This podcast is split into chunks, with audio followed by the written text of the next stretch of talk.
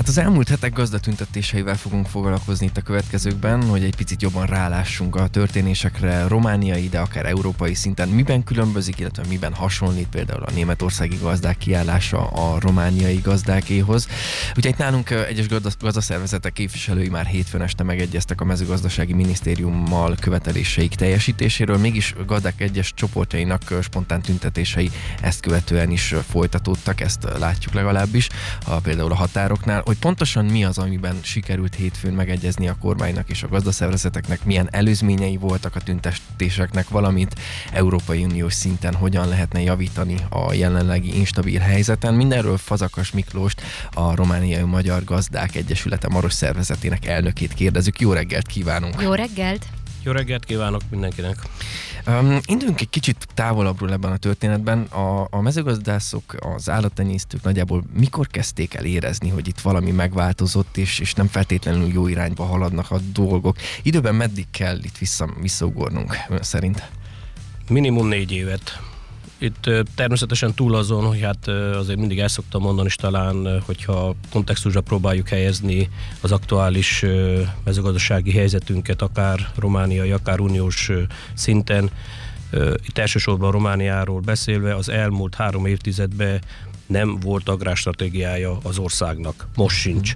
Na most ez természetesen folyamatosan okozott olyan problémákat, akár a támogatások elosztásába, akár bizonyos mezőgazdasági intézkedéseknek a meghozatalába, ugyanakkor bizonyos törvényeknek a, a meghozatalába, vagy annak a megfelelő módosításába, ami hát egyfelől nem is volt a meghatározott iránynak megfelelő, másfelől pedig nem tudta figyelembe venni azokat a reális igényeket, meg lehetőségeket, amivel mondjuk rendelkeztünk, vagy rendelkezhetnénk.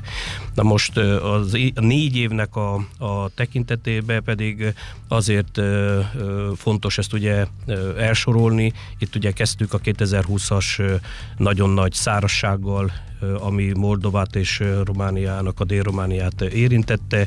Utána jött a Covid, annak megfelelő, utána ugye hát utána szóval gyakorlatilag a Covidnak köszönhetően megugrottak úgy az energiárak, mint más mezőgazdasági input anyagoknak az árait, gondolok a műtrágyára, ami többszörösére három-négyszeresére emelkedett, ugyanakkor a növényvédőszerek, a vetőmagok, szóval ez már megint egy olyan előre nem tervezett, és a piac, ugye az értékesítési piac ezt nem tudta lereagálni.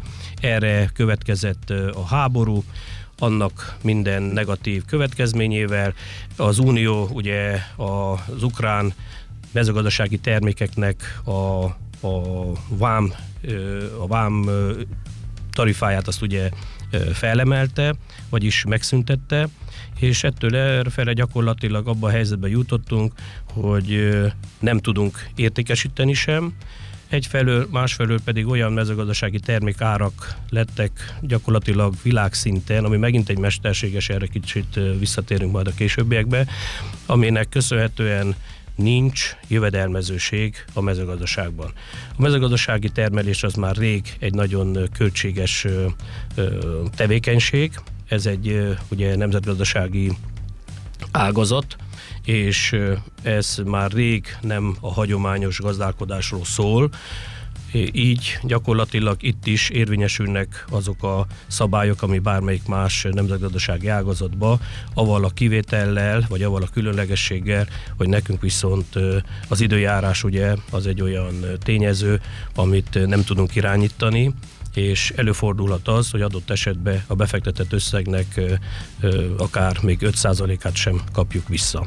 Szóval összefoglalva egy picit, ezek a, a tendenciák vezettek ahhoz, hogy gyakorlatilag már a csontig ért a kés, minden túlzás nélkül. Itt vannak ágazatok, ahol gyakorlatilag már rég a veszteséget termelik, csak a gazdáinknak a kitartása, főt szeretete, meg egyáltalán ugye ez mind életforma alapvetően minden gazdának hozzáállása tartotta bennük, bennünk a lelket.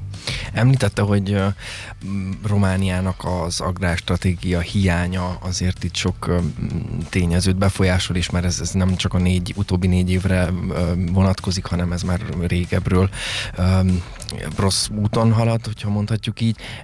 Emellett Európai Uniós szinten mi volt az, ami hiányosság volt, akár vegyünk 10 évet, vagy, vagy 15 évet, vagy, vagy Európai Uniós szinten ö, kifejezetten csak az utóbbi négy évben ö, mozdultak el a dolgok a világbeli történések miatt?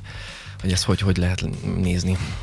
Gyakorlatilag mi azt látjuk, hogy a, az a feltételrendszer, amit ö, uniós szinten a mezőgazdaság ö, vezetésére, vagy egyáltalán a koordinálására használ, vagy fordít, az egy hát igazából a, a feldolgozóiparnak és a kereskedőknek kedvez.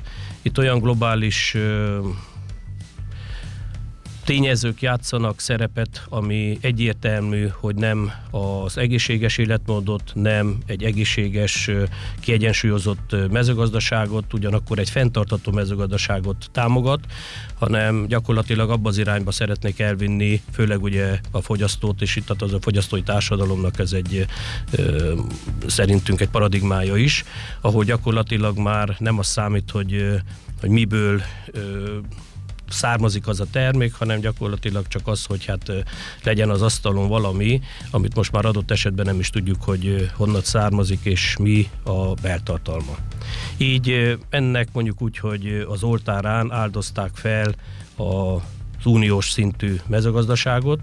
Ehhez ugye asszisztáltunk gyakorlatilag az elmúlt akár két évtizedben is, nem tudok másképp ebbe az irányba ugye fogalmazni. Uh-huh és hát most már ott tartunk, hogy a fogyasztóknak a nagyon nagy része gyakorlatilag nem is tudja, hogy mi kerül a tányérba, mi kerül az asztalára. Ugyanakkor hamis irányzatokkal, klíma, egészséges életmód, egyebek gyakorlatilag egy olyan irányba vitték el a, ezt a történetet, ami már messze nem a mezőgazdaságról, vagy a megfelelő mezőgazdasági alapanyagokból származó termékekről szól. Mm. Igen, hát akkor ez így egy, egy világjelenség, vagy Európai Uniós jelenségnek is uh, mondható, és akkor ennek uh, fényében ugye Németországban elkezdődtek a tüntetések, azt láttuk a videókat igazából, hogy Berlint körbevették, be is mentek a városba traktorokkal, gépekkel. Uh, miben különbözik a németországi megmozdulás attól, ami itt nálunk történt az elmúlt napokban, hetekben? Hát két jelentős különbség van. Az egyik az, hogy ott egy ugye egy jól kiépített érdekvédelmi szervezet van, agrárszervezet, és ők jelentették be a tüntetést, ez egy szervezett tüntetés, ahol természetesen ugye megfelelő tagsággal és megfelelő hozzáállással, ugyanakkor gyakorlatilag megfelelő motivációval vonultak a gazdák az utcákra.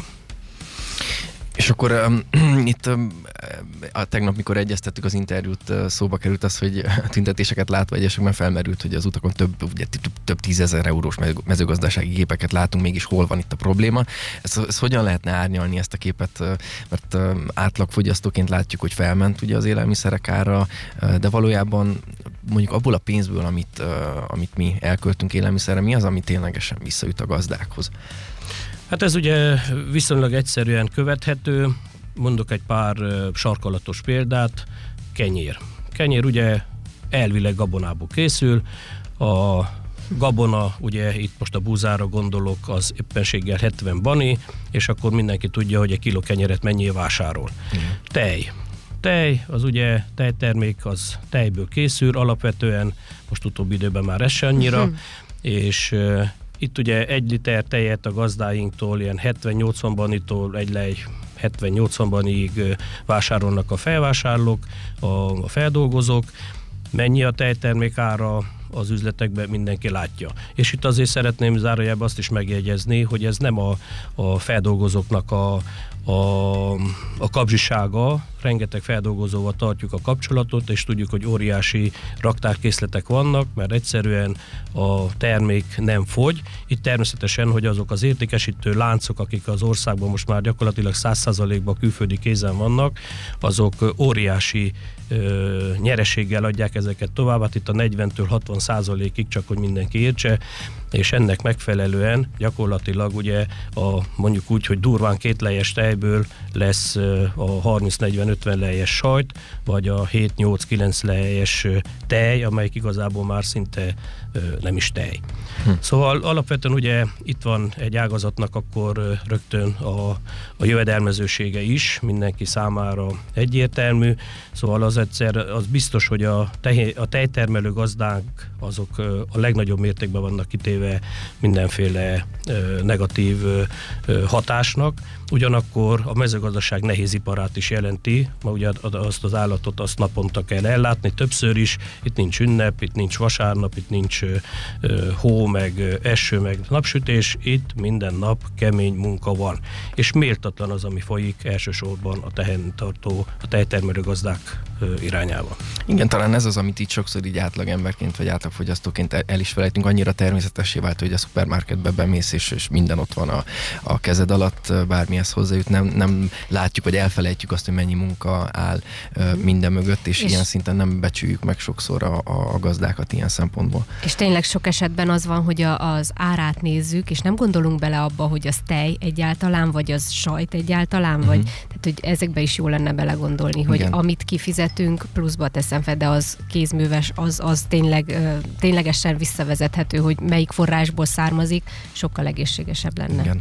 Szeretném, hogy beszéljünk egy picit erről a 13 pontról, amiben sikerült, vagy történt egy megegyezés a mezőgazdasági minisztériummal. Mi volt ebben az RMG álláspontja, és, és végül is hogyan zajlott ez a tárgyalási folyamat? Hát gyakorlatilag ugye az RMG Maros a Lapár Országos Gazdaszövetségnek a tagja, én ebben a minőségemben alelnök is vagyok. Ugyanakkor a Lapár kezdeményezésére többi négy évvel ezelőtt létrejött az úgynevezett Allianza, ez egy országos négy legnagyobb gazdaszövetségnek a, az uniója, vagy a szövetsége, ahogy tetszik. Mi, hát egy picit későn reagálva az eseményekre, ezt azért elismerem, vasárnap egy négy órás Zoom keretén belül hát próbáltuk meg összesíteni, szintetizálni azokat a kéréseket, amik a területi gazdaszervezetek részéről jött. Itt több mint 40 ö, probléma kérés volt megfogalmazva. Ebből próbáltunk összerakni egy 15-ös listát, amit úgy gondoltuk, hogy lefedi a mostani aktualitást, ugyanakkor a lehetőségeket is, azért ezen a szinten valamilyen felelősség természetesen megfogalmazódik és terhel minket is, tudjuk, hogy uh-huh. mi az, amit mondjuk lehet, mi az, amit nem. Itt vannak olyan pontok, amik mondjuk úgy, hogy a törvénykezés részéről merülnek fel, mind, mind szükséglet, vagy mind lehetőség. Vannak olyan pontok, amik ugye a gazdasági vagy financiáris részről, és vannak olyanok, amik administratív megoldást vagy megoldás feltételez. Hát nincs előttem most ugye a 15 pont, ebből igazából ami gyakorlatilag az Agrárminisztériumra tartozott, azt hétfőn az egy órai találkozón hát bemutattuk, és gyakorlatilag ebből 12 pontot el is fogadott.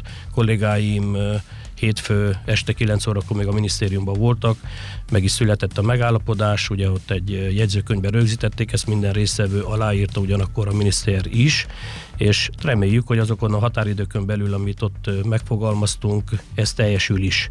Igazából ezt azért el kell mondanom, hogy a mostani miniszter, amióta hivatalban van, pozitívan állt nagyon sok olyan kérdéshez, amit az elődjei rontottak el. Mi azért ennél a tárgyalasztánál ülünk az elmúlt négy évben, láttuk, hogy mi folyt, láttuk azt is, hogy most milyen a hozzáállás, a problémákat természetesen ismerjük, azt is tudjuk ugye, hogy vannak olyanok, aminek gyakorlatilag pillanatilag nincs lehetőséget, itt ugye az uniós uh-huh. szintű problémákra gondolok, és elsősorban természetesen az ukrán mezőgazdasági termékeknek az importja. Ezt a hét ország összefogásával se sikerült különösebb megoldást elérnünk.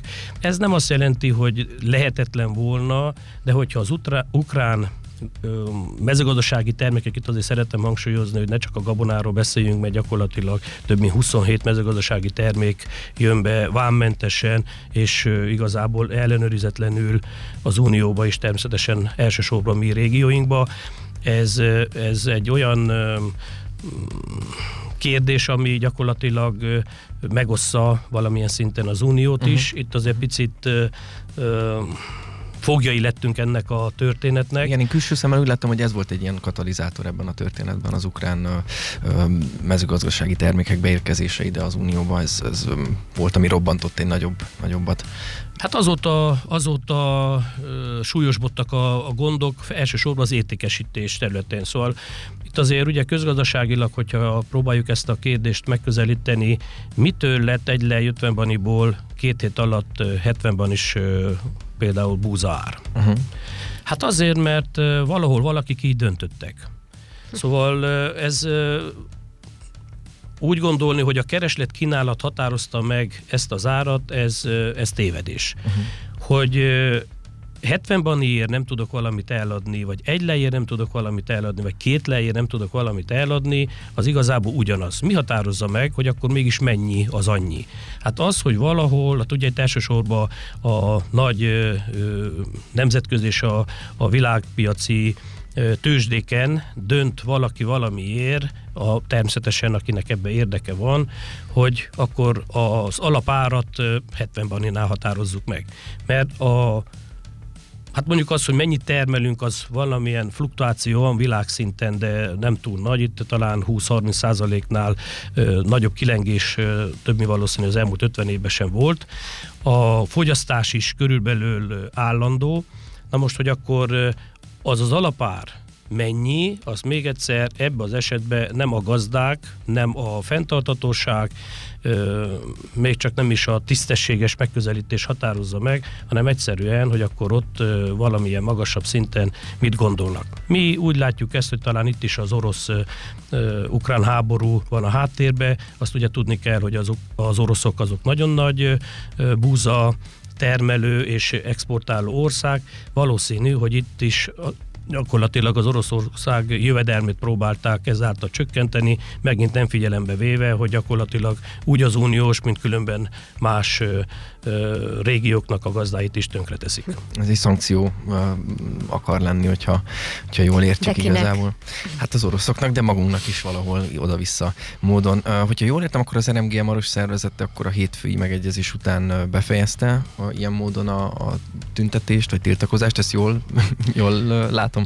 Hát vagy... igazából mi el se kezdtük, szóval ja, ugye hát itt megint felelősen megközelítve és országos szervezet infrastruktúrával rendelkezve egyszer kérni kell. Uh-huh. Ugye gyakorlatilag mi még nem kértük. Hétfőn tettük le az asztalra azokat a kéréseket, követeléseket, ahogy tetszik, amit a gazdáink megfogalmaztak. Ha ezek nem teljesülnek, utána lehet arról beszélni, hogy akkor tüntetünk. Na most, hogyha mégis a tüntetésről beszélünk, ami elindult már a szervezése tizedike előtt, tizedikére volt talán meghirdetve az első értesültünk ezekről a kezdeményezésekről megye szinten is. Amit mi láttunk viszont az az, hogy szélsőséges politikai szervezet, szervezetek próbálkoztak itt elsősorban, uh-huh. ugyanakkor önjelölt olyan személyek, akik politikai tőkét próbálnak ebből kovácsolni. Ezt felelősen jelentem ki, ismerve ugye elsősorban az itteni helyzetet. Ugyanakkor azt is elmondhatom most már, hogy egy hét távlatából, hogy ugyanez folyik különben az ország más részein is, nem megbántva ebben egyetlen egy tisztességes gazdát sem, de azok, akik ebbe belevitték a, a gazdákat és a gazdatársainkat, azoknak nagy része mind ilyen motivációval füttött vagy indított. Ez nagyon jó, hogy szóba került, mert erre pont, pont rá akartam kérdezni, hogy, hogy mi, mi a vélemény erről, hogy szélsőséges politikai pártok tényleg szavazatokra próbálják várt, váltani ezt a fajta, nevezzük hangulatkeltésnek, ezt a történetet, hogy ez a gazdák számára mennyire lehet kontraproduktív most, a egy hónap múlva a jövőben, ez, ez hogy a szélsőségek ennyire rátelepszenek mondjuk egy ilyen ügyre?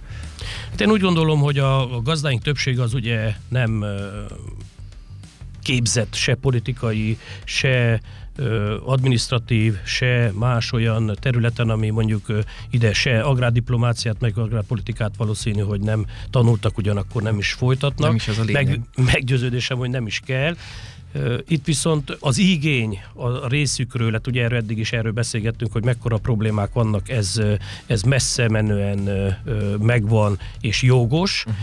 Ugyanakkor, hogy ezt hát nem tudtuk a helyén kezelni, akár mi sem országos szervezetként, ezt megmondom őszintén, hogy én is elismerem, mert Különben megmondom, az uniós szintű bizonyos törvény kezdeményezések kapcsán karácsonyba is dolgoztunk, és hát itt akár a, a génmódosított törvénytervezetet, amit megint Romániának és itt a kelet, közép-kelet európai országoknak köszönhetően ezt meg tudtuk vétózni. Ezzel gyakorlatilag hangzik de őszintén, gyakorlatilag minden energiánk ráment, nem ö, voltak szervezeteink részéről olyan ö, igény, követelés, hogy hát próbáljunk meg mi tüntetést szervezni. Itt ö, a a folyamatnak a kezdetét a németországi tüntetés jelentette. Erre itt Romániában ugye a fuvarozók, az országos fuvarozó szövetségek vagy annak valamilyen képviselői indították el, hát és akkor erre ö, települt rá spontánul megalapozottan nem, politikailag fütve nem, hát adott esetben is-is, és hát erre mi ugye mégis a törvényeket betartva, meg hát azt a, azt a folyamatot, ami ugye ö, igazából szükséges, hát addig, amíg nem kérünk, addig ö, miért tüntetünk, szóval uh-huh.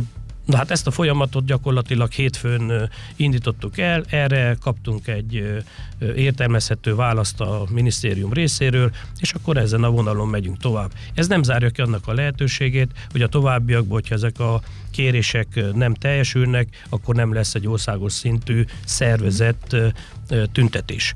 Tavaly is ugye mi voltunk, mi, mi voltunk azok, akik április 7-én megszerveztük azt, amit megszerveztünk, itt elsősorban, hogy akkor is felmerült a kérdés sokak részéről, na jó, de mit értünk el? Hát ö, elsősorban, hogy azt értük el a tavalyi megmozdulással, hogy visszaadtuk a gazdák önbizalmát és becsületét. Szóval itt mindenki társadalmi szinten is úgy tekintett és tekint még talán mai napig is a gazdákra, mint a társadalom páriái. Nem.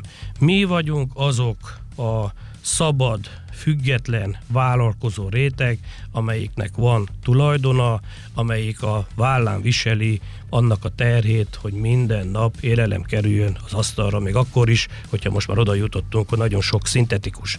És ebből a szempontból én azért kérem a társadalom többségének is a tiszteletét és a, a, a, a hozzáállását pozitív ö, oldalról, hogy hát így nézzen a gazdákra, és így viszonyuljon akár a követelésekhez is, meg akkor is, hogyha adott esetben útezárások vannak, vagy, vagy nehezebben mhm. lehet közlekedni, meg különben ugye, hogyha csak Marosvásárhelyet veszem alapul, hát itt naponta két időpontban gyakorlatilag órákig állunk a, a, a dugóba, úgyhogy akkor ne, ne felénk forduljon a negatív Igen empátia. Abszolút, ez nagyon-nagyon fontos, és hát köszönjük szépen, hogy egy picit így utána járhattunk ennek a történetnek, igazából tágult a, a látókörünk ilyen szempontból, hogy mi is áll a, a tüntetések mögött, meg egyáltalán, hogy ez, ez most egy fontos témává vált, és, és tényleg a, az utolsó üzenet, amit, amit megfogalmazott, az, az nagyon fontos, hogy így átlag emberek mi, akik nem látunk bele a konkrét gazdálkodásba, hogy milyen, milyen kitartó munkával jár ez az egész, milyen nehéz nehézségei vannak a történetnek, mi is próbáljunk meg egy picit megértőbben viszonyulni ehhez, mert lényegében ez rólunk is szól, hogy, hogy milyen étel kerül majd az asztalunkra. Úgyhogy köszönjük szépen Fazakas Miklósnak, az RMG Maros elnökének. Nagyon szépen köszönöm a lehetőséget. Kitartást. Kitartást is, és majd reméljük, hogy egy idő múlva, vagy nem tudom, fél év, egy évben belül tudunk valami pozitívabbról is Igen, rendeződjenek ezek a dolgok. Kitartást kívánunk. Köszönöm szépen.